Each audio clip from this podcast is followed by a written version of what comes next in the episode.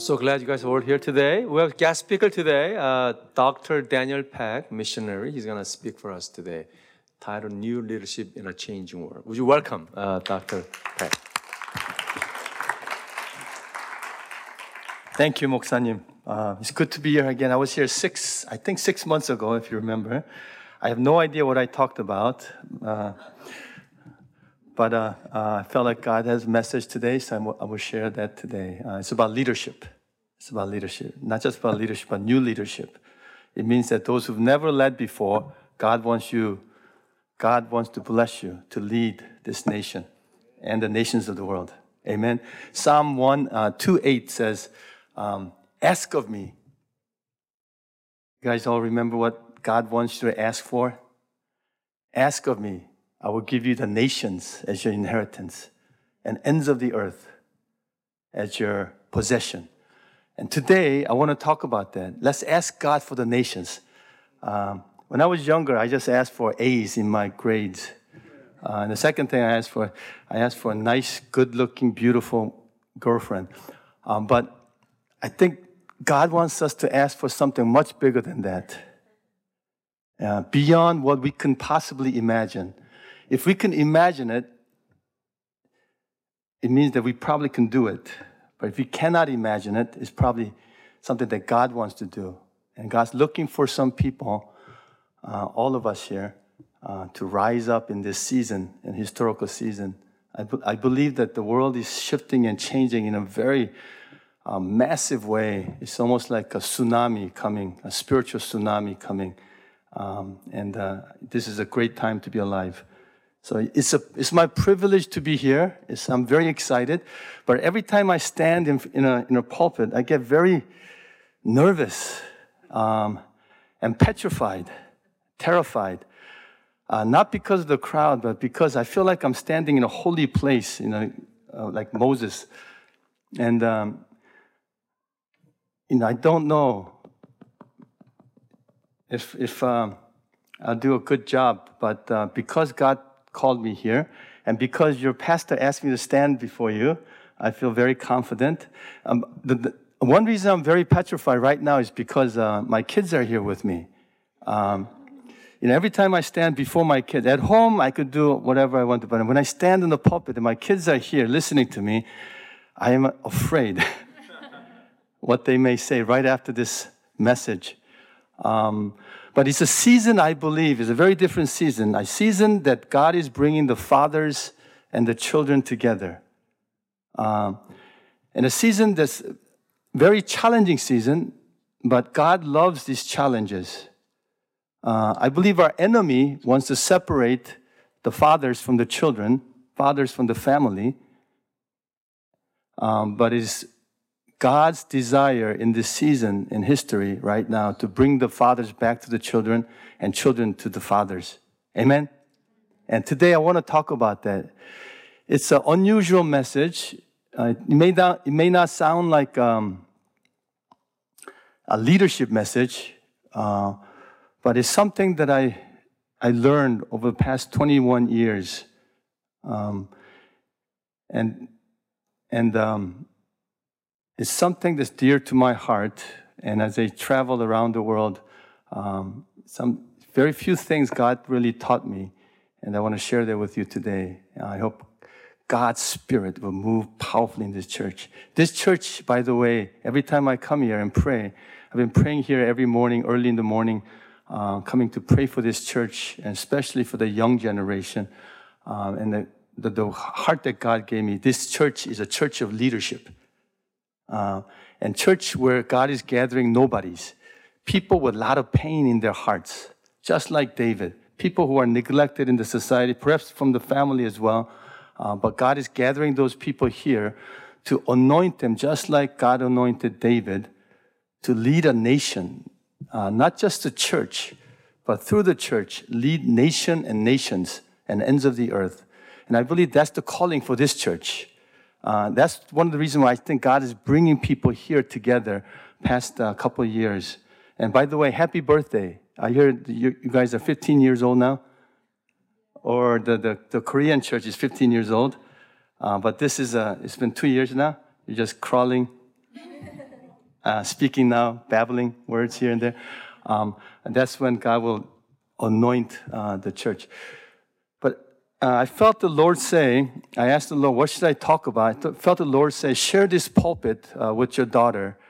Um, so I want to introduce my daughter. Um, you know, among all the people in the world, she's the one that I fear the most.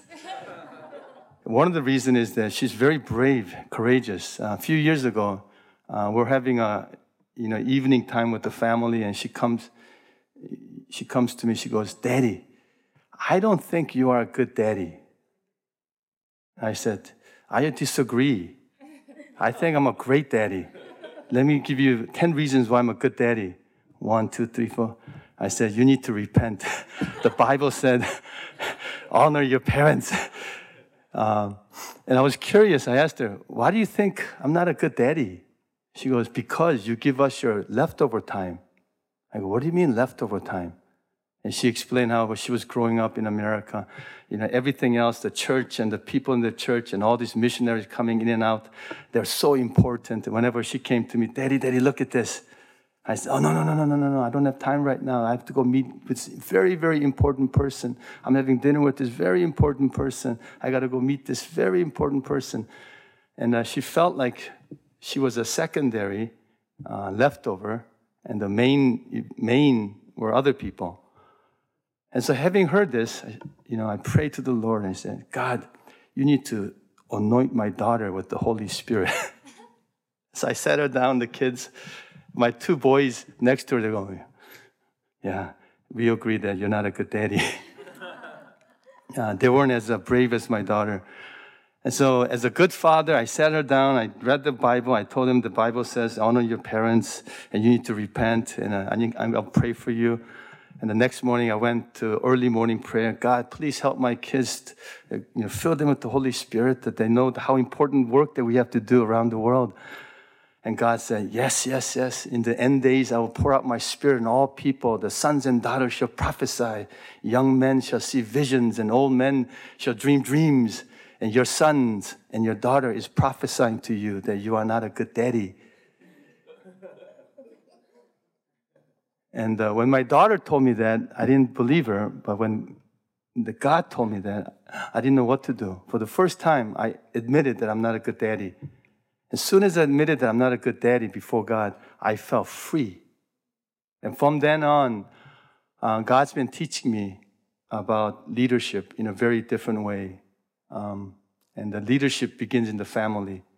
And, uh, and so I want to share this pulpit with my daughter, this brave daughter. And uh, I asked her to share her heart. I don't know exactly what she, she will share. Share heart with you about who, how wonderful God is uh, God is raising up amazing generation uh, for this time in history. Uh, this is my, can you come up?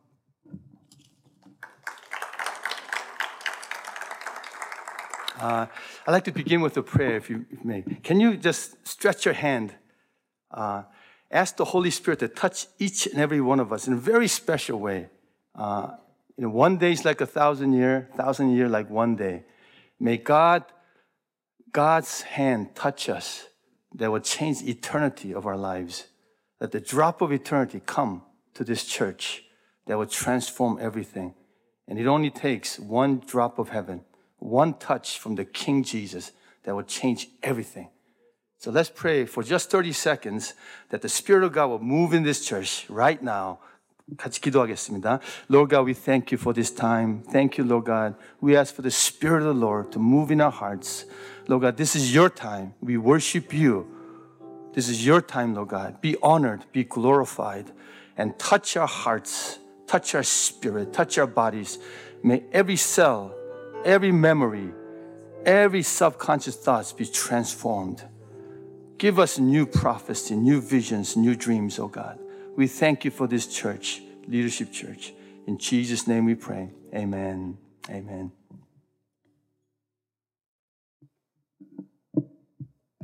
Hi, um, I'm Frances. I'm his daughter. Um, I'm 22 years old, and I don't really have like a coherent message or like lesson to share with everyone. I'm just going to share about what God has done in my life, kind of as a story.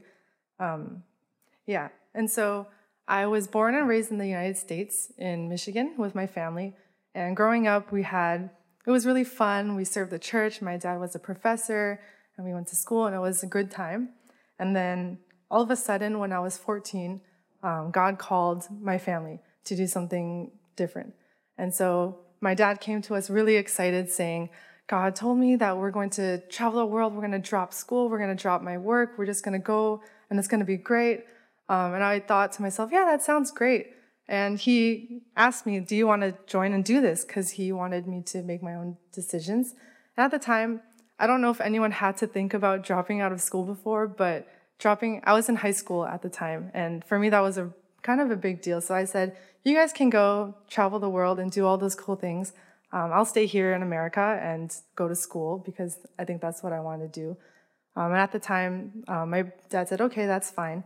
And my brother, he was a fourth grade at the time. He was so excited to leave school and everything and travel.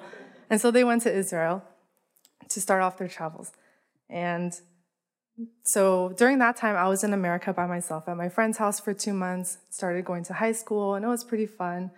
And after two months, I realized I think God wanted us to go together as a family, and I was not obeying. And I figured this out because lots of things started happening.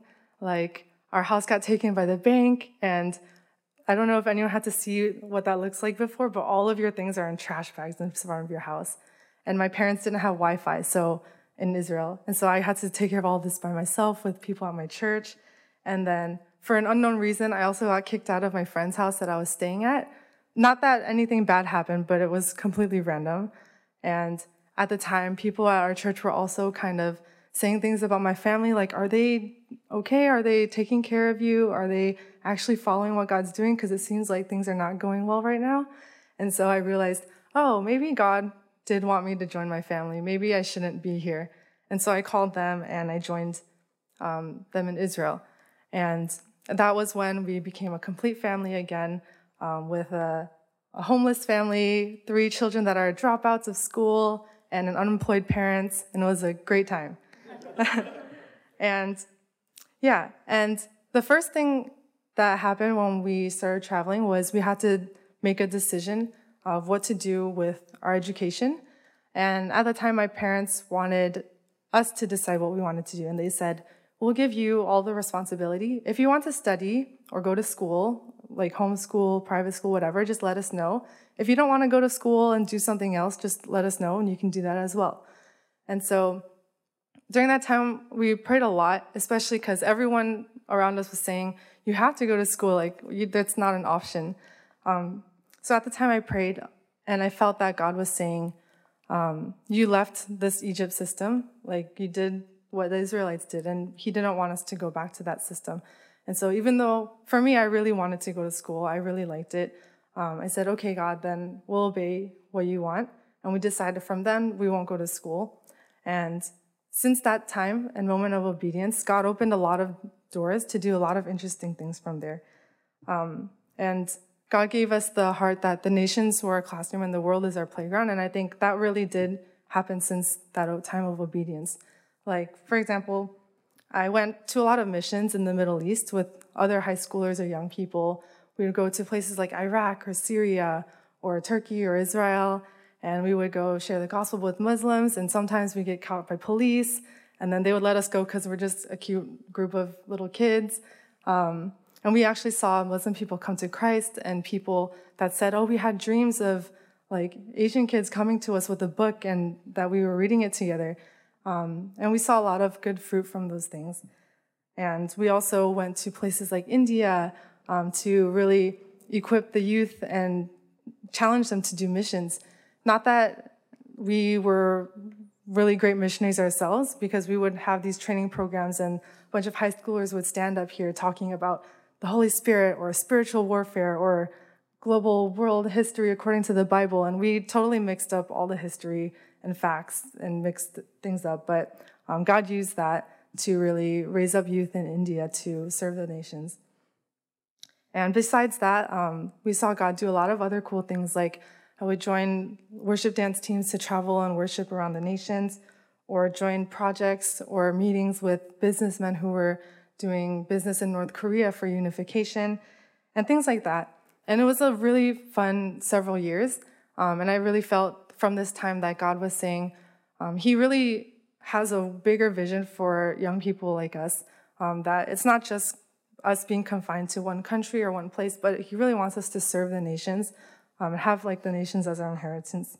And so from then, I was like, okay, um, my world is not just my country or the place I live, but it's the nations, and that's where I want to serve.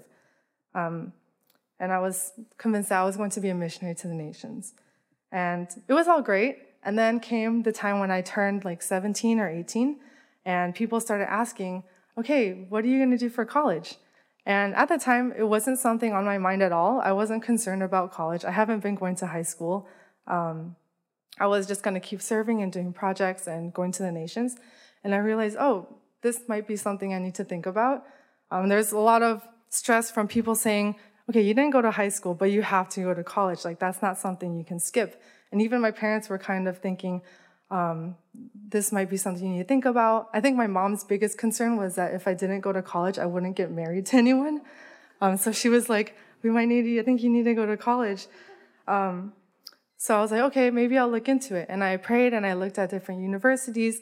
Um, but I personally didn't feel like that any of these places would be somewhere that um, I could see a lot of fruit because I was I would be in one place for a long time and all these things that God was doing in my life I wouldn't be able to continue pursuing.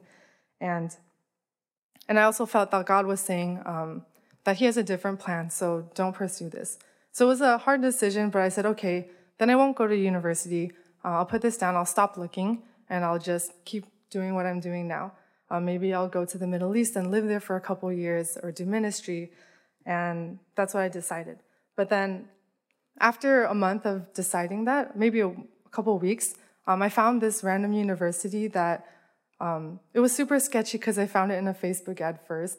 So I thought it was a scam, but it was like a university that traveled the world, that was trying to build the world's leaders. Um, and it, for a wide range of reasons, it fit everything that God had been preparing me for this time. Um, and previously, my dad was saying, don't go to university unless you can give 10 good reasons why um, because you don't need to just do it because everyone else is doing it. And once I found this university, I could have, I had many reasons why I needed to go here. And I felt that God really created this school for me, um, which kind of is the case because it was only made a couple years ago. And so I was super excited. I told my parents about this new university that I wanted to pursue. They're like, okay, go for it. And I was applying. Um, they don't take like SATs or anything, so you take like an IQ test and do a bunch of um, other assessments and interviews and write your accomplishments. And I didn't really have accomplishments or awards because I didn't go to school or do anything traditional. So I just said, um, I did a lot of work in the Middle East and I, I guess dropped out of school and made my own education and things like that. And so I put my application in and I found out that it was also the most selective university in the US with like only accepting 1.9% of people. So on one hand, I was thinking, this is what God made me to do, and this is the school that God made for me. And on the other side, I was like, I can't ever get into this school. It's so selective. Why would they take a high school dropout like me? Um, but we prayed, and in the end, we found out that I got in at the time. And yeah, and so that's where I am now um, in this university with a bunch of very accomplished students who have businesses or um, write books and things like that. And amongst them is me, who dropped out of high school and did missions for maybe six years. Um, but now, being here, I think God has been showing me that not only is the nations um, where He wants this generation to be, but He's also given me a heart for um, being in the place where you can influence the systems of the world, not just on the villages in the Middle East and the lowest people, but also the highest. And so he's been showing me that now that is my mission field, um, and that's what I'm pursuing now. And yeah, and I guess throughout my life, I've been realizing more and more that when you obey God, God has a the best plan for you, and He's has so many things prepared for you, even better than you can ever imagine.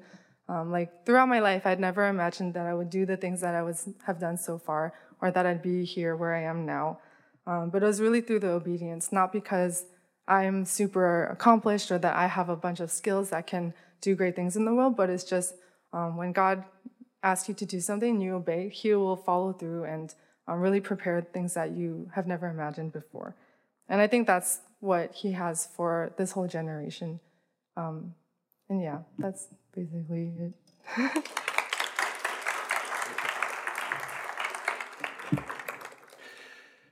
my, my kids have been the greatest teacher past uh, several years. Um, the day that God told me you're not a good daddy, it really struck my heart because I was brought up in the church and the leadership, beginning of all leadership uh, in the Bible, it says um, if you want to be a deacon or an elder, it says you must have one wife and uh, take care of your children, uh, family, lead your family well. Then you can lead the church, and the church can lead the nations.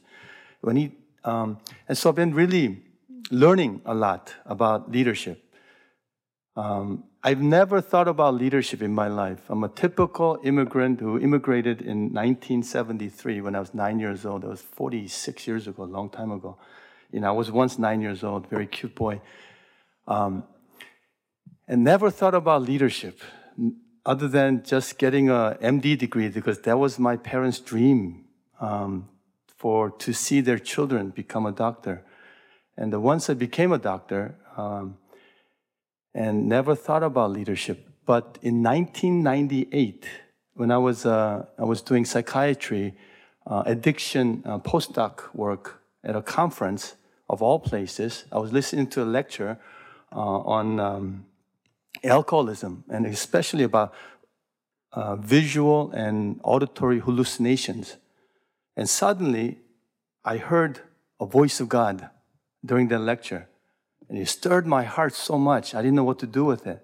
So I went to the bathroom, uh, in a remote corner of the bathroom, sat down, and I literally heard for the very first time a voice of God. It was almost like the biblical thing. Um, and what God said was this Daniel, I want you to help raise up godly leaders who will impact their generation, or impact their world in their generation for Christ.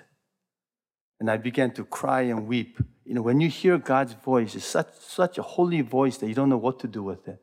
Uh, as a sinful man, I didn't know what to do with it. I cried, I think, 10, 15 minutes, just, just weeping. And uh, finally, know, I, you know, I don't have very good memory, so I, I, wanted to write it down. So I took out some tissue paper, wrote it down, and then I looked under the, under the stall to see if there's anybody around. No one was there, so I wept again. Ever since that time, uh, I wanted to find out what is this leadership that God wants? How do you raise up godly leaders? Not only raise up, but how do you help raise up godly leaders who will impact their world in their generation for Christ? And that's been my preoccupation for the past 21 years. Uh, never thought about leadership before that, uh, never led anything. Uh, to this day, I don't know what leadership is. Um, but from then on, uh, I began to read books because I didn't know what to do. I had a um, right uh, next to our home was a bookstore called the Barnes and Nobles. So I went there every day, looked at every book that's related to leadership, every magazine, every article I could find. I think to this date, I think I read about 2,500 uh, leadership books. Not only Christian leadership, but all kinds of leadership. Uh, these days, I'm reading about fashion leadership. Uh, how does fashion impact the world? Uh, what does fashion look like in kingdom of God? What kind of fashion does angels have? What kind of fashion does, uh, you know, all the, I don't know, in heaven? Uh, I'm praying for that. How do you bring that kingdom of God down to this earth? And so, and not, not only read a lot of books and magazines on leadership, but I also met a lot of leaders. Uh, when I read a book, I think, wow, this is so fascinating. I would call them can I meet up with you? I'm reading your book. It's fascinating. Can I ask you some questions? To this day, every single one of them said yes. Yeah, every single one of them.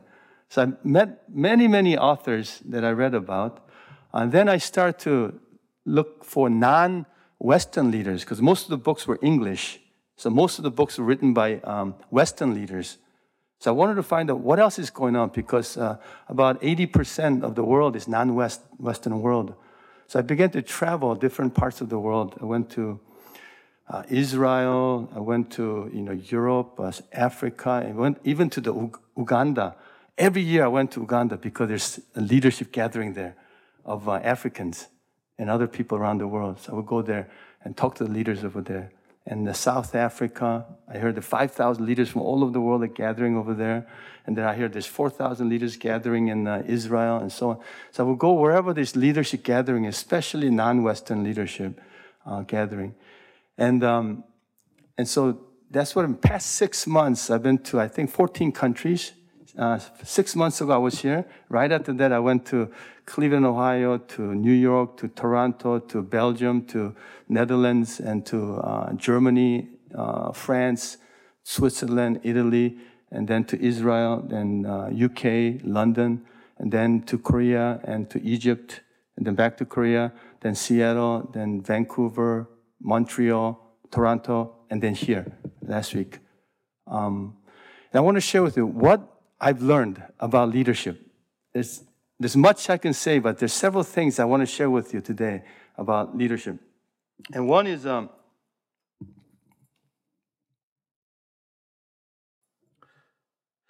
Number one, uh, the world has problems. That's what I learned. Did you know that? world is so much, so many problems. Not only the world, the whole globe has problems. Every nation have a set of their own problems and challenges. Not only nations, but every family I met, they have deep problems and challenges they're going through right now. Not only families, every couple uh, and sons and daughters and individuals. And did you know that churches have problems too? Yeah, I think churches have more problems than any other place because they have to deal with spiritual issues as well as the earthly issues as well. And the second thing I learned the world has problems and the problems are increasing very significantly. But second thing I learned is um, leaders have solutions. I looked at the history of the world and read many, many books and met many, many people. And one thing I found out that's common for leaders, they have solutions or they create solutions. They seek solutions for the problems they're facing or problems the world is facing.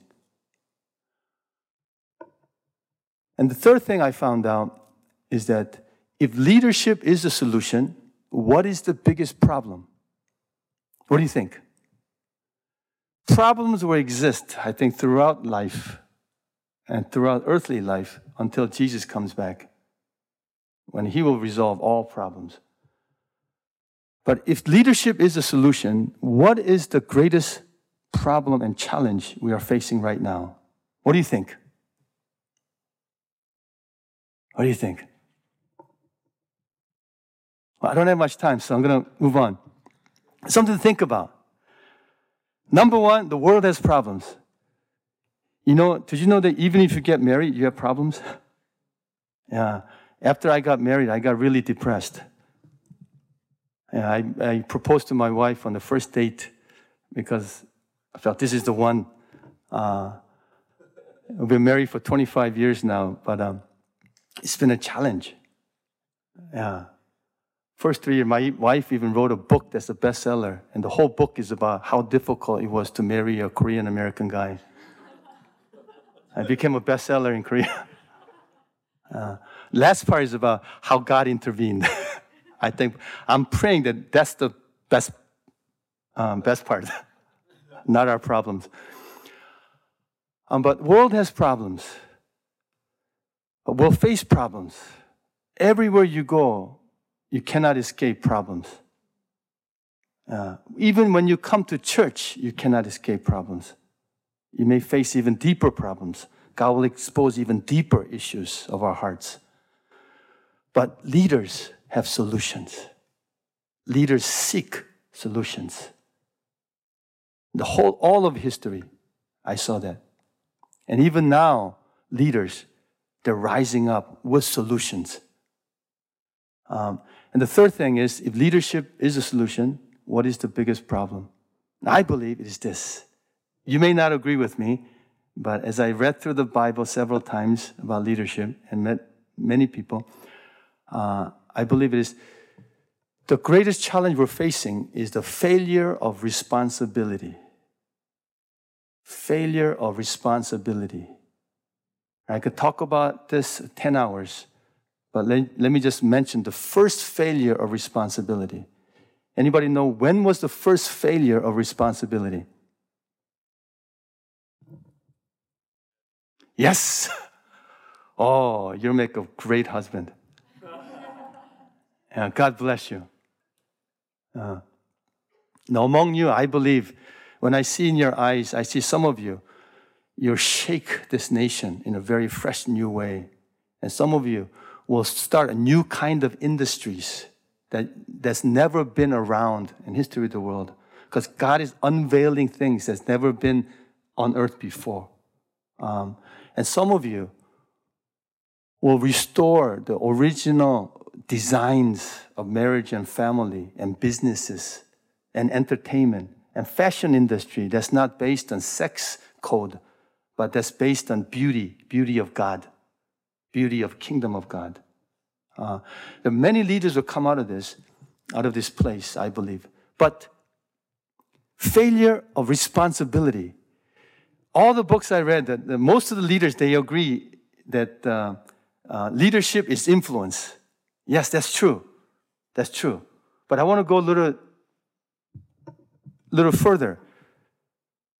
Failure responsibility. Adam and Eve, he said, was the first demonstration of failure of leadership, failure of responsibility. What did they do when after they sinned, God came to them and said, What did you do? What did Adam say? Did he say, I am so sorry, Lord, I will take responsibility for the failure of my sin? Or what did he do? He blamed Eve. Never do that. Never blame your wife. for my misery? Um, yes, he did. What about Eve? What God said, Eve, what happened? What did Eve say? Eve blamed Satan. Yeah, don't blame Satan for everything. yes, he's a miserable creature out there trying to, you know, make our lives, you know, living hell, but not everything can be blamed on Satan. From then on, the legacy of failure responsibility began. And to this day, most of us are blaming other people. And as a psychiatrist, the root of many of our misery or difficult, challenge, disordered, is a failure of responsibility. And I want to talk about that today. Is it okay? Okay. Oh, by the way, uh, many ask, are leaders born or leaders made? What do you think? How many think leaders are born? That inherently, there's a leadership trait in their blood gene. They're born into leadership. How many believe that? Okay, just one. All right, how many believe that leaders are made? Okay, most of us. Yes, when are leaders made? I believe leaders are born when they begin to take responsibility of something. Little kid can start to lead something when they begin to take responsibility of something. Anybody here can be a leader today. If you resolve in your heart, I will take responsibility of this. Whatever is in front of you, whatever is in front of you. Big, small, it doesn't matter. Usually starts with small.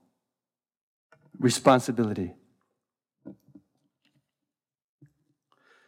And so, my conclusion is all good leaders take responsibility. But I want to talk about something a little more deeper than that.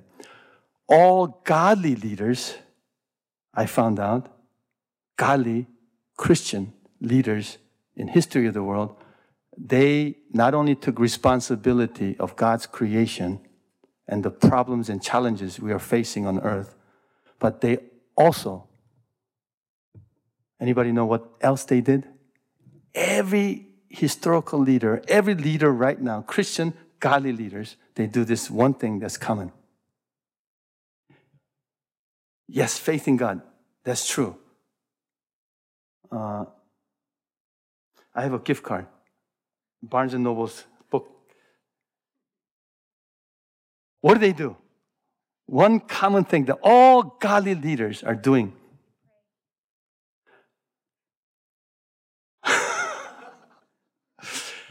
They pray. I've not yet met any godly leaders who are impacting the world for Christ who did not pray. Nor did I read anybody, read about anybody who did not pray. Every single person who've ever impacted the world for Christ, they're people of prayer. People of prayer.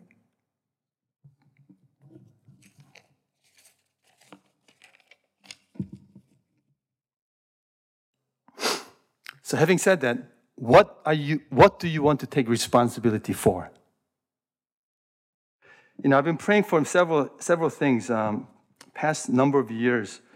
Uh, one, I've been praying for 95% of our generation uh, leaving the church after college. I've been praying, God, bring them back to the Father's house. Bring them back.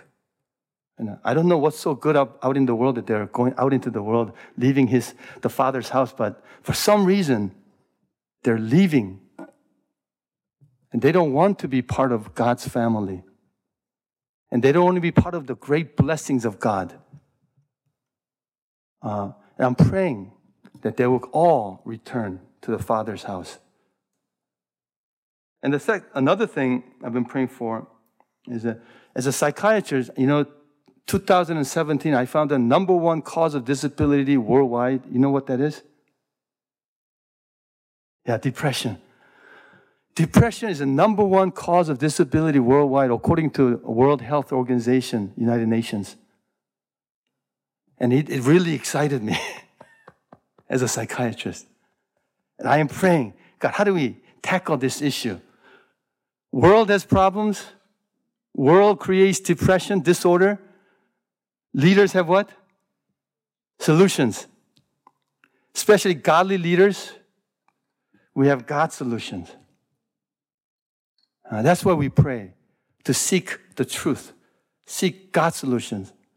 All the books I read, they're all good, but it doesn't have God's solutions. All the good books I read, they pointed their finger to God. And the other thing I've been praying for past uh, number of years is uh, in America's moral decline. America used to have moral leadership around the world, spiritual decline. So I'm praying, God, restore the leadership, godly leadership in America so that we could bless the nations of the world. Uh, and there are other issues that we can pray for and lead and take responsibility. But there's one particular area I want to uh, talk about.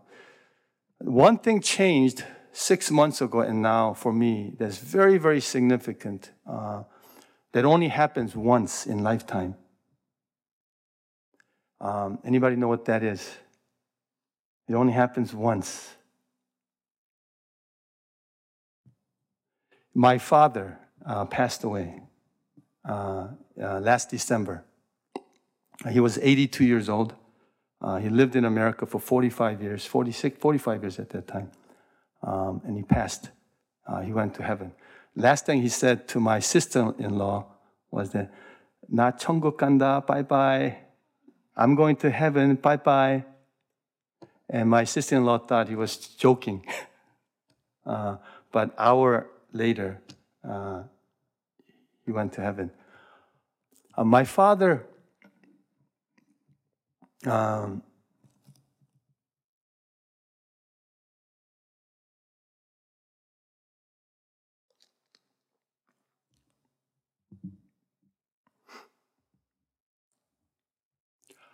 um, you know, my father grew up in a very difficult time.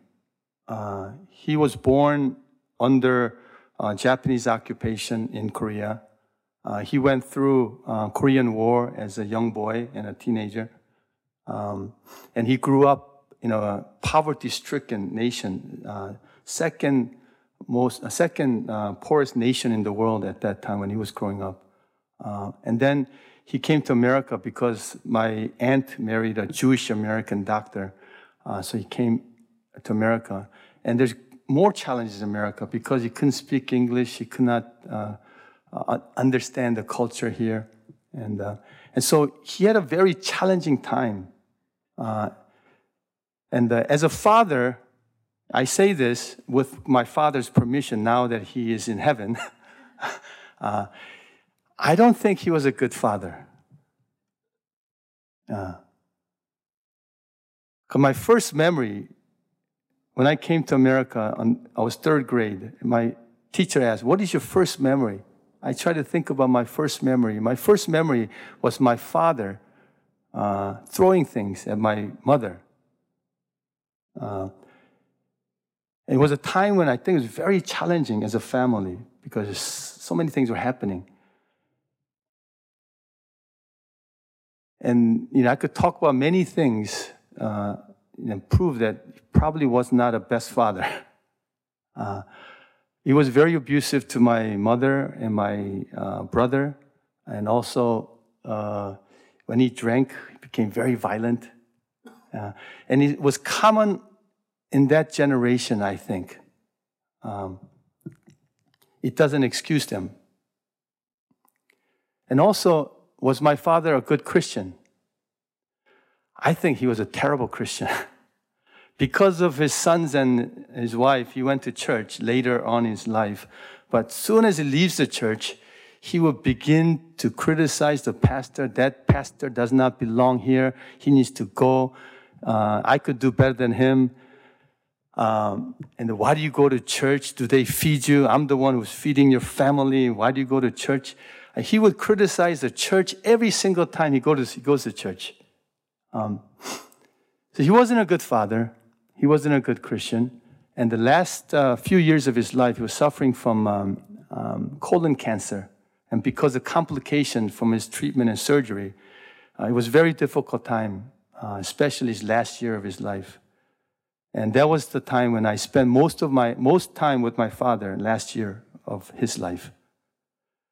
And um, eight years ago, we went to North Korea, praying for North Korea. God, how do you help change this nation? And God literally spoke to my heart. Change your question first. Don't ask, how do you change this nation? Ask, how do you love this nation? And I will teach you how to love this nation.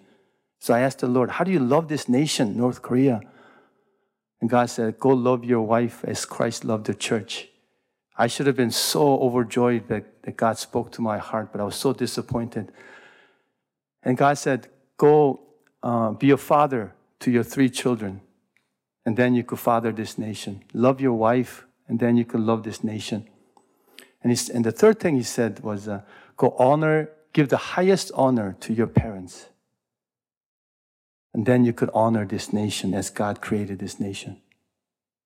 And then you will see the fruits of that love. And so it's been eight years since I've been trying to do this. So I asked, what most difficult thing was how do I honor my parents? God, how do I honor my parents? And God taught me many, many things.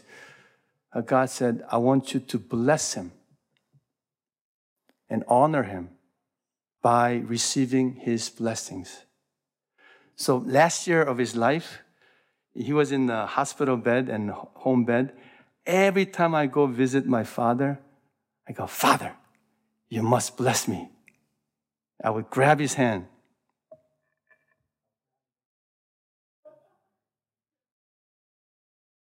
That's me, Father. Initially, he goes, You must be crazy, little boy. Because he never prayed in church. I never seen him pray. And God told me, Receive your father's blessings because inherently, God has given every father blessings of a father to bless their children. And every children responsibility is to receive Father's blessing. And so my brother was there. I put my, my, bro- my father's hand on my head first. I go, no, no, no, father, you got to bless the elder brother first, your, your, your older son. So he blessed my brother, older brother, and I heard voice of angel come out of his mouth. That may be the first, the first time that he actually publicly prayed. And I asked him to pray for me and bless me. And he began to bless me. So every time I meet him, I would ask him to bless the children, bless my kids. Because you are the patriarch. You have the blessings of God for this family. So release the blessing. That's why you need to live long, Daddy. Father, live long because you must release all the blessing that God has given to you. And we have the responsibility to receive your blessing. And, um, and every day I would do that. You know, when my father began to bless me, bless my children, bless my brother and, and his children, and bless every nation that I've been going, he would bless on behalf of me. Something came alive in my father. I think for the first time in his life, I think he felt like a true spiritual and earthly father when he began to bless with the full authority of God.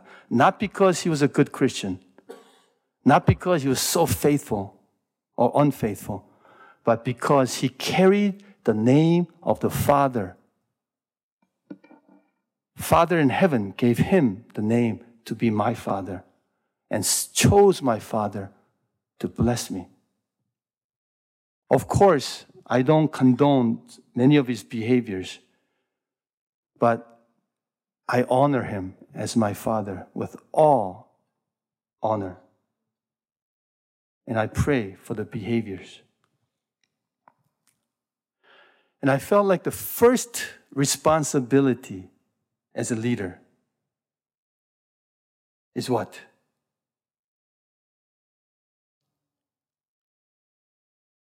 Number one, the world has problems, lots of problems. Number two, leaders have solutions. Number three, failure, responsibility may be the biggest problem they were facing right now. And number four, all godly leaders do what? Pray to seek God's solutions. And number five, the greatest number one failure responsibility may be that we have not received our Father's blessings. For many, many reasons. As a psychiatrist, number one reason why people become depressed and anxious is when they are early aged, when they are rejected, particularly by their fathers. Whether presence of father rejects them or the absence of father rejects them, their abuse, their neglect, whatever it may be, when they feel rejected, that is the, one of the key elements that creates an environment that's very difficult for godly people to rise up. And I believe in this season in history, God wants to restore fathers' names in our families, in our hearts. Whether they were good father or bad father, that is secondary. But the primary is that they are father, my father. And they carry the name of God on earth. And God wants Father's name to be honored and be hallowed. I believe this is one of the greatest leadership movement history will ever witness. And this will cause us to rise up and create an environment of freedom and power and authority.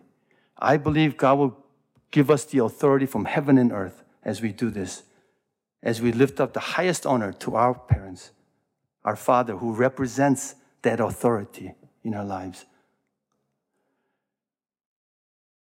And God showed me a little vision about what, what happened to Noah. You know, Noah was a key figure in the Bible, in humanity, and that he had three sons. And Noah made a you know, very bad mistake once. Uh, he got drunk he got naked. I think he, got, he was miserable because all of his friends are dead, families are dead, everybody's dead except for him and his family. And I think he was really saddened by the fact that he had 100 years to evangelize, but he could not evangelize anybody except for his family. I think he was in such in deep sorrow. So he was became drunk, he was naked, and the one son, one of the son, went to him and saw him and told everybody on earth, right? All, how many people? yeah, five people. That my father is naked and drunk. He told the truth. He was honest. But when Shem and Japheth, two other brothers, heard this, what did they do? How did they respond? Yeah, they took a blanket, turned around, walked backward, covered their father's shame and naked body, and never looked at it and walked away. And God told me, you, we have the, our generation has the authority to cover the shame of our father's sins so that father's name would come alive. And the other thing that happened when the father woke up, what did he do? All blessings of heaven and earth came to this Shem and Japheth, these two brothers, who covered his shame. And to this day, we are impacted by his decision, his blessings. And so, this is my conclusion in leadership today. Uh, you won't find this in books. I read many books, many Christian books, many other books, but um, how do we honor our parents? This is a command, commandment of God, one of the Ten Commandments. First commandment that's given to human beings, actually, for humans. Um, to honor our parents, especially the one who represents the family, fathers. How will we do that? I believe we do it by receiving their blessings. So today, when you go home, even if your father has deceased and went to heaven just like my father did, in your heart will you receive his blessings. All the blessing that he could not bestow when he was alive, we could still receive it spiritually and live it out on this earth, no matter what happened in the past by faith. And those parents who are alive, what would happen if we go to their, our fathers? Whether we respect them or not, the secondary, just go to them, Father, bless me. because God gave you authority to bless your family. Imagine what would happen. Kingdom would open. Because kingdom belongs to the Father God. And his name, when his name is honored on earth, Imagine that the kingdom coming to where we are.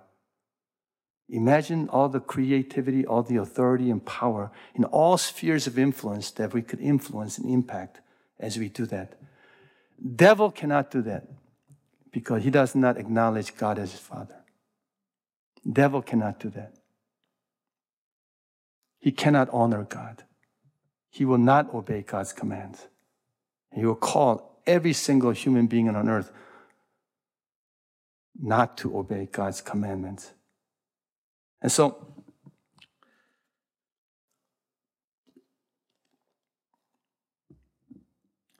Oh, I think this was a heavy message. Everybody's face looks very heavy. Uh, you know, I'm usually I make a lot of jokes and uh, uh, some uh, interesting, and this is very heavy. But I feel this is very important. And uh, this first time I've talked about this uh, at a church, it's this church. I believe it's because this church is called as a leader of the nations. And every one of us are called like David, Esther, and Joshua, and Moses. And every one of them were bilingual, bicultural. Uh, and they were all kicked out of their home, most of them, or kicked out of the nation. Many of them were neglected, abused, uh, especially Joseph. And some of them were prisoners. Some of them were orphans, but God touched them and raised them up as that, the leader of that time in history to fulfill God's will. And let me conclude by this. Um, 1986 years ago, Anybody know a great event that happened 1986 years ago? 20 days from today. History changed and shifted 1986 years ago. Anybody know what happened? Holy Spirit came down upon the disciples and all of history changed. It's June 9th, this year, 1986 years ago, that happened. We have 20 days, 20 days to see another great outpouring of the Holy Spirit come upon His church, especially young generation. Because God wants new leaders to rise up, and He wants to pour out new spirit, new heart. Because when you receive that new spirit, new heart, just like Ezekiel, you will proclaim and prophesy, bones come together. The people, 95% of the people who left the church will come, begin to come together.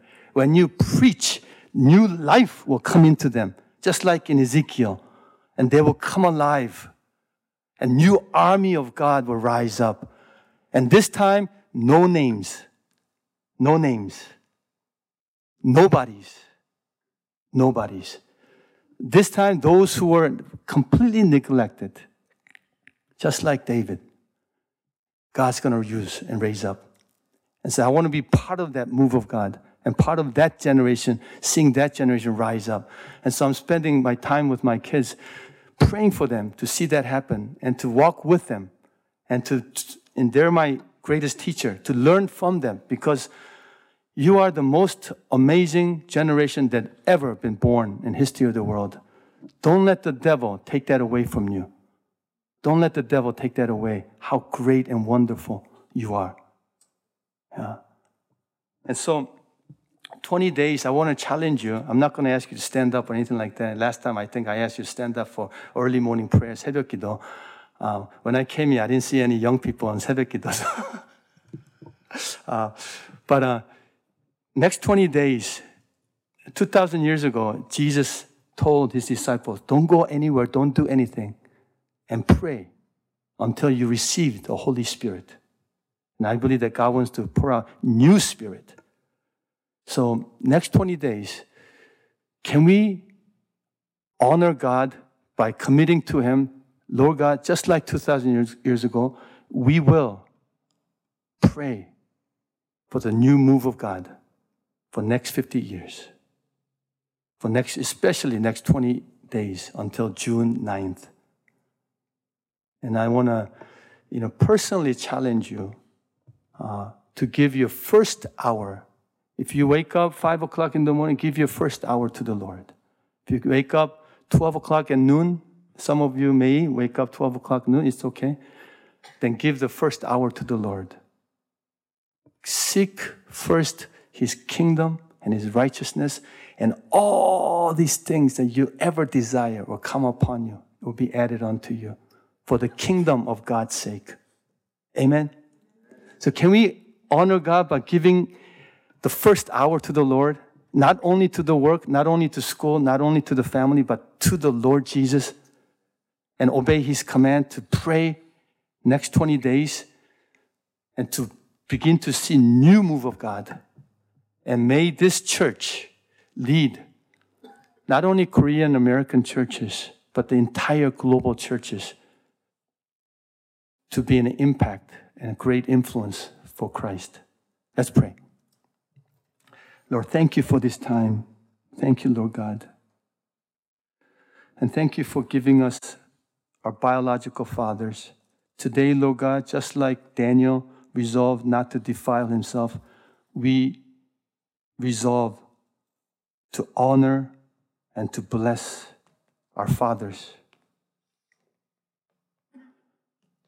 And we declare,